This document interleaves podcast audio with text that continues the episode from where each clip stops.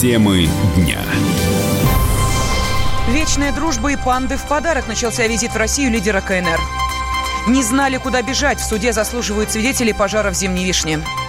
Выпил по ошибке. Барри Алибасов попал в реанимацию. Каких же возьмут в космонавты? Начался набор желающих покорять звезды. Здравствуйте, в студии Елена Афонина о главных событиях дня в течение ближайшего часа. Владимир Путин примет в Кремле Си Цзиньпина. Визит главы КНР состоится по приглашению Москвы. Встреча обещает быть насыщенной. Стороны планируют обсудить международную политику, торгово-экономическое сотрудничество и культурные связи двух стран. На прямой связи со студией специальный корреспондент «Комсомольской правды» Дмитрий Смирнов. Он следит за визитом китайского лидера. Дима, здравствуй. Добрый, добрый день. Ну, не так, чтобы слежу, потому что визит-то еще не начался. Вот сейчас, вот в ближайшие минуты ожидается приземление борта номер один в Китае, э, самолета а, Си Цзиньпиня в аэропорту Внуково, и вот тогда действительно все начнется. Ну, а насколько насыщенная программа э, ожидается сегодня? Потому что я знаю, уже предупредили автомобилистов э, о том, что будут большие перекрытия дорог, ну и посетители зоопарка тоже. Вот как связан визит э, главы КНР с тем, о чем я сказала? Слушай, программа действительно она сумасшедшая по насыщенности. Во-первых, это государственный визит, они визиты первых лиц делятся на ранги. Так вот, государственный это самый высокий, выше там уже ничего не может быть. Там и ковровая дорожка в Кремле, и представление в зале а, Георгиевском Кремля и переговоры во всяких составах, и встреча с бизнесом, это все сегодня будет, и пресс-конференция, это будет в Кремле, а после этого действительно а, Путин и Си отправятся, а, забыл рассказать про торжественный обед в Грановитой палате. Он тоже будет, между прочим. Не часто такое бывает сейчас в Кремле, но произойдет это. Вот. А после этого Путин и все отправятся в зоопарк. Это мы, кстати, тут же плавно переходим к перекрытиям. Вот сами, кто куда поедет, это в районе, наверное, часов четырех. Планируете э, свои как-то маршруты немножко по-другому. А, Путин из Кремля поедет в зоопарк, там а, будет церемония, красивая передача вот этих самых панд, которые, кстати, уже в зоопарке ждут. А, две панды приехали из Китая заранее. Вот. А потом отправятся в Большой театр продолжаем тему перекрытий. Там будет торжественный вечер в честь э, 70-летия установления дипломатических отношений России и Китая. Ну, а с чем связан а, такой масштабный государственный визит? А, Дим, есть э, к тому какой-то повод особый? Слушай, ну тут поводов не нужно, потому что отношения сейчас очень крепкие и тесные у России и Китая. И недаром вот Си Цзиньпинь, такая традиция есть, или такая вот эта э, да, дань, как бы, когда глава э, одной страны едет в другую, он дает интервью перед этим местным СМИ. А Си Цзиньпинь тоже, в общем-то, не остался в стороне. И вот он накануне сказал, что среди иностранных коллег президент Путин для меня самый близкий и самый надежный друг. Мне очень дорога глубокая дружба с ним. И тут он сказал важнейшую вещь, как вот я раньше такого не слышал, а тут он, он сказал напрямую, на наших плечах лежит историческая миссия национального возрождения. Вот так, ни больше, ни меньше. Угу. Ну и а, далее из а, Москвы куда отправится председатель КНР Си Цзиньпин? Ну, ну, знаешь, как вот положено всем китайским туристам, которые приезжают в Россию, они отправятся в Санкт-Петербург, где стартует завтра вот официальная программа э, лидеров на ПМФ, Питерском международном экономическом форуме, правда, поэтому не на Сапсане, а все-таки с самолетом, но вот завтра уже Си и Путин будут работать на форуме, а послезавтра они поучаствуют в этом самом знаменитой пленарном заседании, которое вот каждый венчает, каждый форум. Си главный гость в этом году. Спасибо огромное. На связи с нашей студией был специальный корреспондент «Комсомольской правды» Дмитрий Смирнов. А, также анонсировали, что лидеры двух стран ознакомятся с образцами продукции китайского автомобилестроительного завода. Ну и а, вышеупомянутые две панды а, сегодня увидят председателя КНР Жуи и Диндин. Вот так их зовут. Но, впрочем, спецкор «Комсомольской правды» Дмитрий Смирнов обязательно будет выходить еще на связь нашей студией, рассказывать о визите Син Цинпина в Россию. Барри Альбасов находится в крайне тяжелом состоянии. Музыкального продюсера госпитализировали в отделение э, токсикореанимации НИИ имени Склифосовского. Накануне артист попал в больницу с острым отравлением химикатами. Он выпил средства для прочистки труб, перепутав его со стаканом сока. Альбасов находится в сознании самостоятельно дышит, рассказал пиар-директор продюсера Вадим Горожанкин. У него ожог пищевода четвертой степени. Это считается максимальная степень ожога. Ожог желудка второй степени и ожог дыхательных путей. При таком диагнозе говорить о том, что с человеком все хорошо и так далее, ну, конечно же, не стоит. Врачи опасались, что может открыться кровотечение. Он очень крепко держится в этой сложной ситуации. Есть надежды все, все будет как бы хорошо. Но в любом случае это такой очень тяжелый и серьезный недуг. Сейчас еще окончательный прогноз делать рано, нужно какое-то время. Ожоги пищевода и верхних дыхательных путей. Такие последствия могут быть после употребления бытовой химии, рассказал врач скорой помощи Михаил Коневский. Все зависит от концентрации состава и от сопротивляемости организма, опять же. Ожог пищевода, он сопровождается рубцами, которые потом могут возникнуть, и будет затруднен прием пищи, прием воды. Поэтому подобные вещи, значит, лечатся в стационаре, больной приводит в стационар, и за ним наблюдают врачи, делают необходимые манипуляции, в том числе гастроскопию, чтобы оценить область поражения желудка и пищевода. Вот. А в дальнейшем все зависит от лечения и о том, как будет сопротивляться организм на воздействие этого токсического вещества. Э, я знаю, что якобы летального исхода нет. И вот, все зависит от количества выпитой жидкости. Барри Алибасов, создатель и руководитель российской поп-группы «Нана», в четверг, 6 июня, ему исполняется 72 года. Кемерове продолжаются слушания по делу о пожаре в торговом центре «Зимняя вишня». Заводской районный суд допрашивает работников сгоревшего торгового комплекса. Повар кафе «Зимней вишни» Надежда Волкова рассказала, что во время эвакуации пожарная сигнализация в здании не работала, а ЧП она и ее коллеги узнали от начальника. Мужчина ворвался на кухню и закричал о том, что торговый центр горит, рассказала Волкова перед судьей. Он зашел, сказал, девочки, у нас пожар, эвакуируемся. И мы стали выходить. А как вы узнали, что это не учебная тревога? Он закричал на нас. Он сказал, быстро вниз. Я пошла вниз от страха. У меня затряслись ноги от того, что он закричал.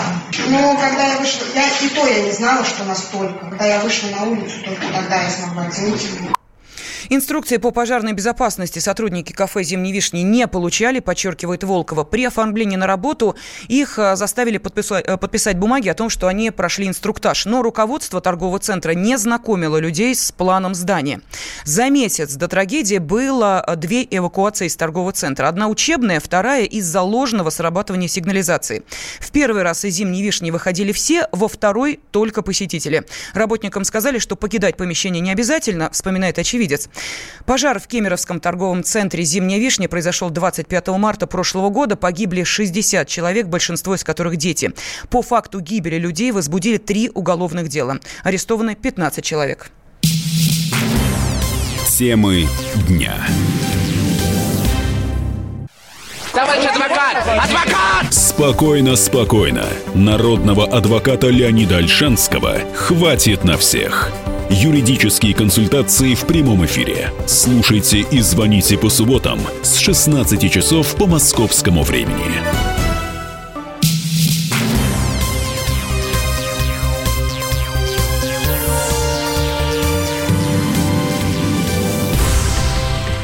Студии Елена Фонина мы продолжаем. Министерство юстиции предложило ввести новый вид алиментов. Родителя, который живет отдельно от ребенка, могут заставить обеспечивать несовершеннолетнего жильем. Минюст предлагает дополнить статью Семейного кодекса, по которой один из родителей в случае развода обязан выплачивать дополнительные расходы, если ребенок болен, получил тяжелую увечье или требует ухода. Если статью расширят, жилищные права детей будут учтены, считает специалист по семейному праву, основатель общественного движения «Право родителей» Виктория Дергунова. Вот под эти доп. расходы раньше, до разъяснения Верховного суда, можно было худо или бедно подвести расходы на съем жилья, да, в котором ребенок проживает вместе с родителем. Но потом вышло разъяснение Верховного суда, который сказал, что дополнительные расходы могут быть взысканы только в том случае, если ребенок серьезно болен. Соответственно, получается, что у родителей нет совершенно никакой части обязанности по обеспечению ребенка жилым помещением. Что предлагает Минюст? Родители должны все-таки заниматься обеспечением ребенка на каких-то определенных условиях жилым помещением решением. Я считаю, что очень положительная история, особенно с учетом, например, раздела имущества супругов, когда родители стояли в браке, они делят свое имущество. То есть никаким образом, по большому счету, на практике доля детей в имуществе родителей не учитывается и не выделяется. Родители все-таки будут привлечены к участию в расходных статьях по обеспечению детей жильем, либо путем съема жилья, либо путем выдела доли, то это очень сильно поможет одиноким матерям и, в принципе, родителям, на иждивении которых остаются дети, потому что очевидно, что тех элементов, которые сейчас выплачиваются, выплачиваются еще и нерегулярно, явно не хватает на то, чтобы содержать ребенка полноценно. В феврале глава Минюста Александр Коновалов заявил о необходимости обязать родителей содержать детей во время обучения в вузах.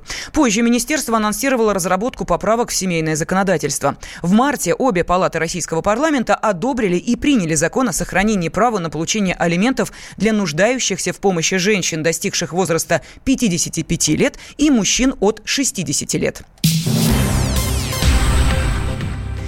Красноярский замгубернатора не будет заявлять на Андрея Караулова в правоохранительные органы. Как рассказал нам Сергей Пархоменко, в администрации с иронией отнеслись к обращению журналиста в Генпрокуратуру России не очень понимаю суть претензий Андрея Караулова, как-то он странно реагирует на правду. Если по каждому случаю, когда люди говорят правду, возбуждать уголовное дело, наверное, это мировоззрение Андрея Караулова. Я знаю, что у нас был разговор с Андреем Карауловым, он тоже это прекрасно знает, поэтому в чем здесь какая-то возможность возбуждения уголовного дела, мне, честно говоря, непонятно. Ну, он написал, действительно, так понимаю, документы в Генпрокуратуру. Я вчера с ним разговаривал по телефону, он мне звонил. Довольно удивительно было потом читать в Фейсбуке его пост о том, что он не может не дозвониться. Ну, Господь ему судья, что называется, очередной повод обвинить его в том, что он говорит не совсем достоверную информацию. Я с некоторой долей иронии отношусь к этим его словам. Ну, вы знаете господина Караулова, но человек достаточно известный, поэтому громкими разного рода высказываниями. Мне кажется, далеко не все из того, что он говорит, потом становится явью. Ну, а документы, которые направлены, наверное, получат соответствующий ход в соответствии с действующим законодательством. Андрей Караулов настаивает на возбуждении уголовного дела против красноярских властей. По его словам, Генпрокуратура должна разобраться в хищениях губернатора.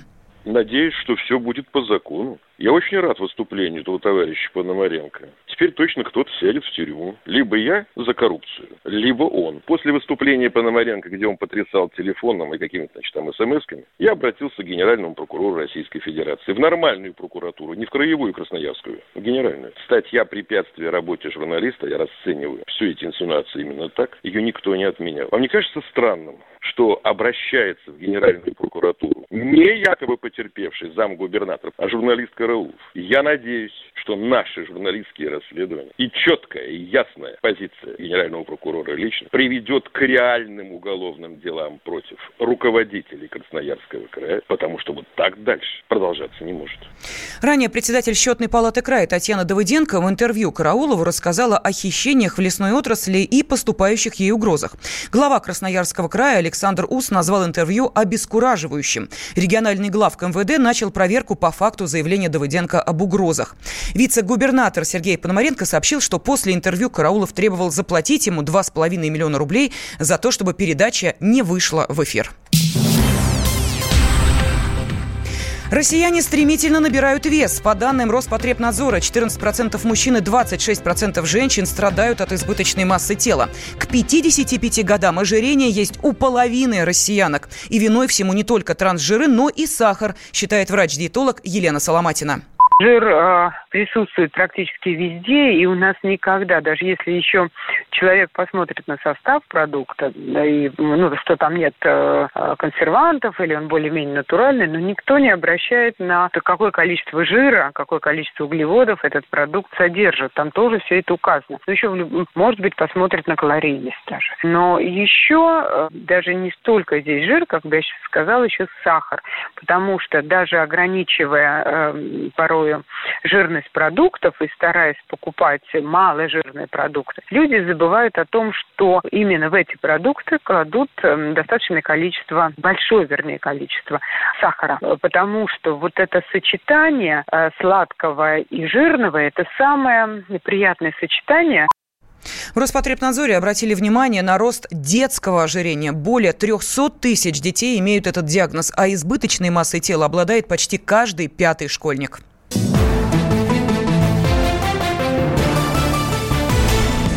Радио «Комсомольская правда».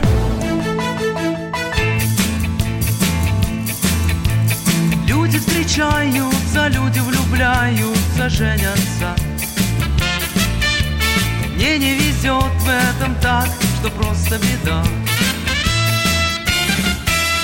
Вот, наконец, вчера вечером встретил я девушку.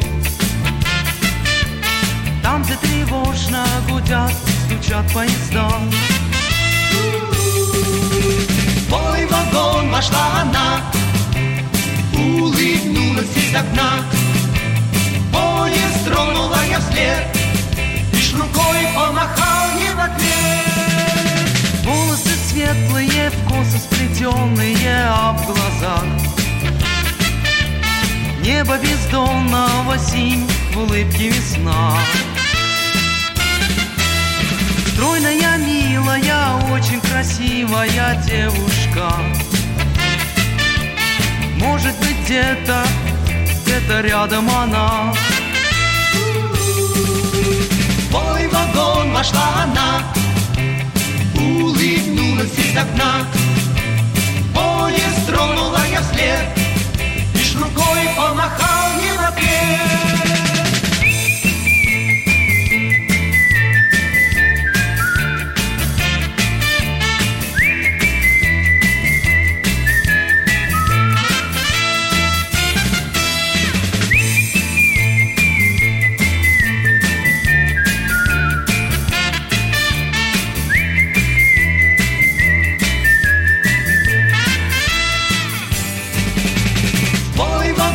вошла она.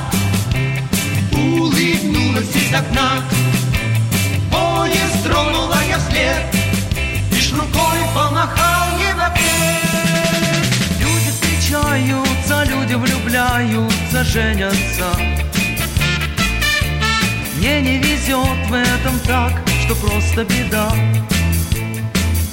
Что просто беда.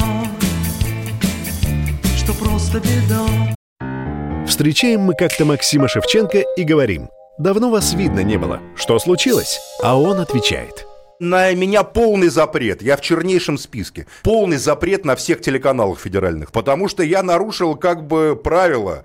Вот и молодец, говорим мы.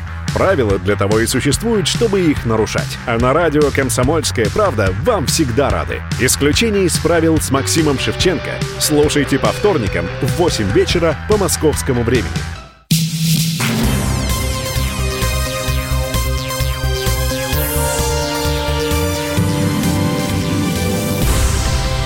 Студии Елена Афонина мы продолжаем. Клещ Гейт. Так, не больше, не меньше можно назвать компанию, которая началась после заявления Натальи Толоконской, жены бывшего красноярского губернатора.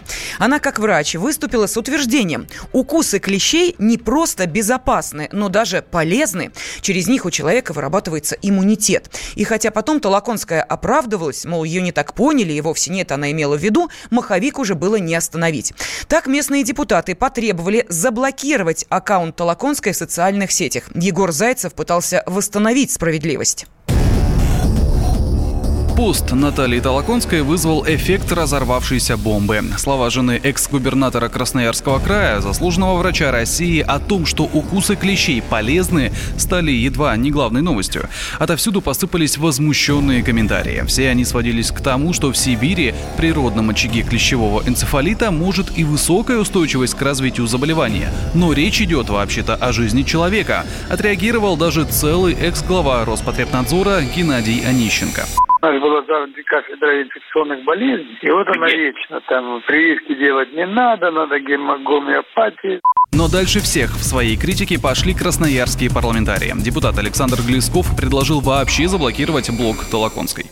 Ну, я искренне возмущен, конечно, всеми этими постами. Это как надо вообще людей ненавидеть, чтобы давать советы не пользоваться вакцинами, лечиться гомеопатией на дому. Это полное мракобесие.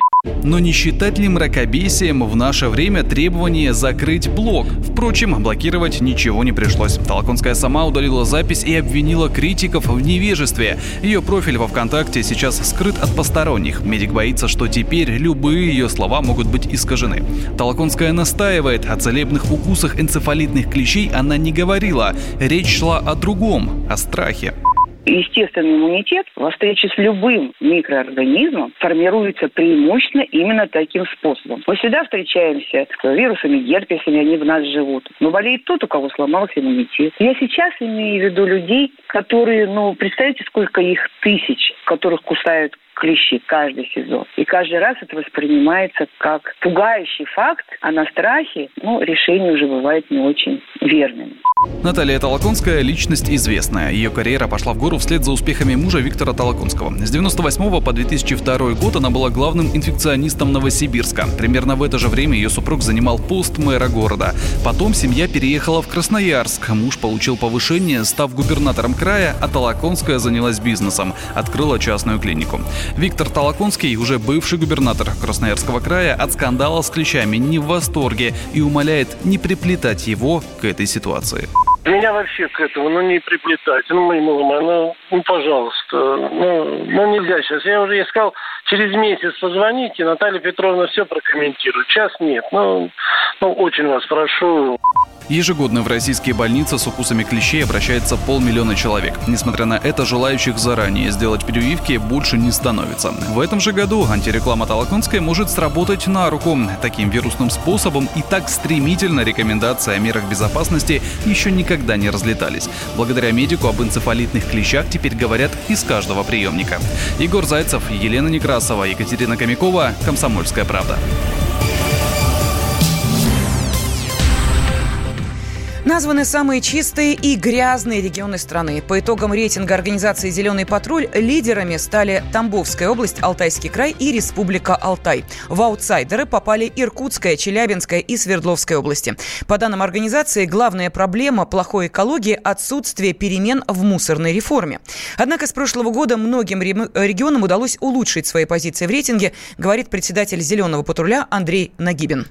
Вообще нужно для себя знать, что субъекты, они действительно разные. И промышленно развитые регионы, они не могут быть идеальны с точки зрения экологии. Тамбовская область, Алтайский край, Республика Алтай, Белгородская область, Москва и Курская область, они прям не сдвинулись. Вот у них ровно идут шестерки лучших. Очень неожиданно у нас на плюс один поднялась Магаданская область. У нас в десятку лучших вошла Ульяновская область. Три позиции сразу по сравнению с зимой вела. Поднялась Ивановская область мы там сами лично работали и ножками обходили фактически всю область. У нас поднялась на 4 позиции Республика Татарстан. Это логично, потому что у них очень много мероприятий серьезных проводится именно в области экологической безопасности. Плюс 4 позиции взяла Республика Адыгей, плюс 3 Ненецкий автономный округ. Если говорить об аутсайдерах, то у нас, получается, Свердловская, Челябинская никуда не сдвинулись, и Иркутская никуда не сдвинулась, потому что там пожары, это безусловно. Я почему-то удивлен, что Иркутская область у нас на 83-й позиции, не на последней, потому что пожары были жуткие. К сожалению, на одну позицию упала Нижегородская область, хотя, в принципе, мы знаем, сколько там делает губернатор для сейчас экологии. Зеленый патруль также предупредил, что из-за жары воздух в городах может стать грязнее. Ранее Роспотребнадзор опубликовал данные, из которых следует, что с этим есть проблемы на Сахалине, в Бурятии и Иркутской области. Чистым воздухом, по данным ведомства, дышат горожане всего 14 регионов и деревенские жители 33 областей. Роскосмос опубликовал вакансию космонавта. В открытом конкурсе может участвовать любой гражданин России до 35 лет, ростом до 190 сантиметров, весом от 50 до 90 килограммов.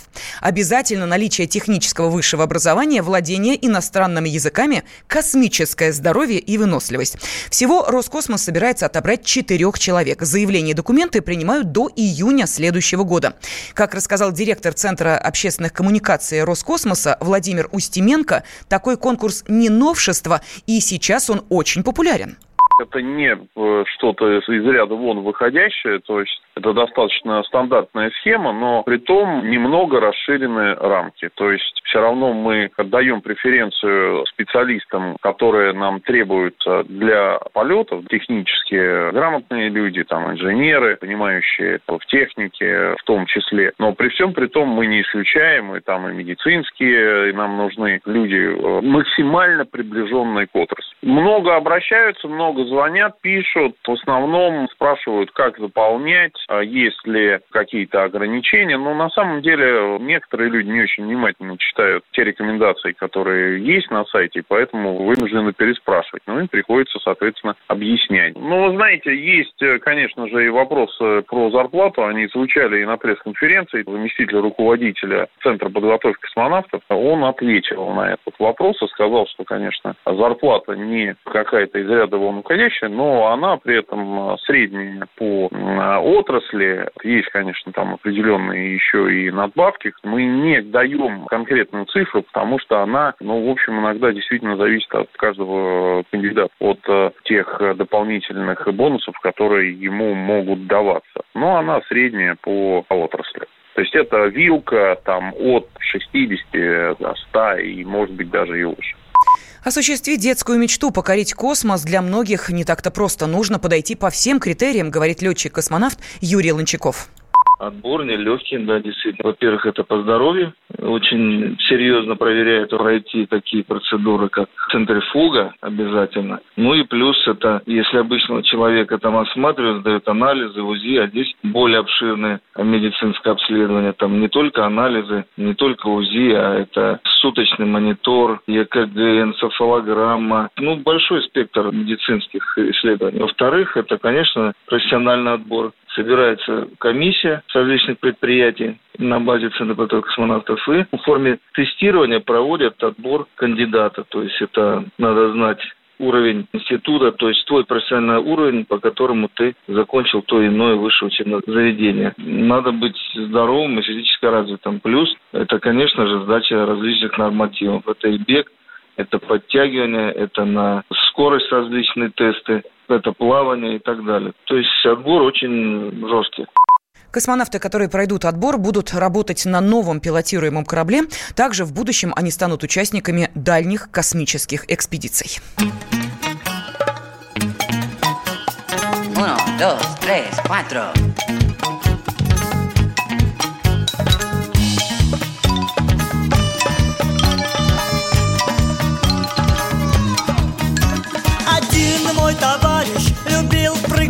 Вышки И в воздухе вертелся, как волчок. Теперь он в больнице, замучила одышка Не тем ударился, а воду дурачок. Таких не берут в космонавты. Таких не берут в космонавты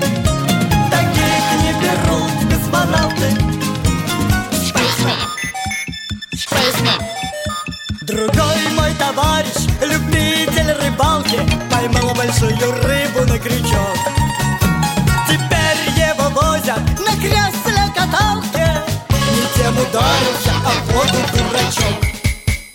Таких не берут космонавты. Таких не берут космонавты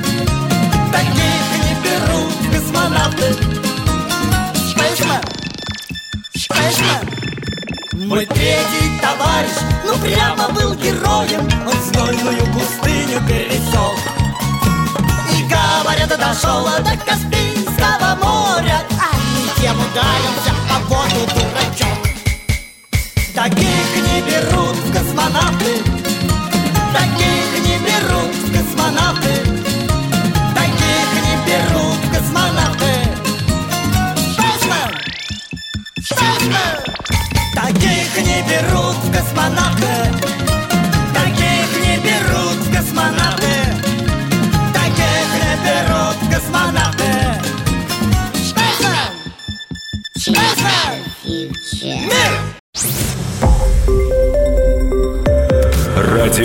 «Комсомольская правда». Более сотни городов вещания и многомиллионная аудитория. Хабаровск 88 и 3 FM. Челябинск 95 и 3 FM. Барнаул 106 и 8 FM. Москва 97 и 2 FM. Слушаем всей страной.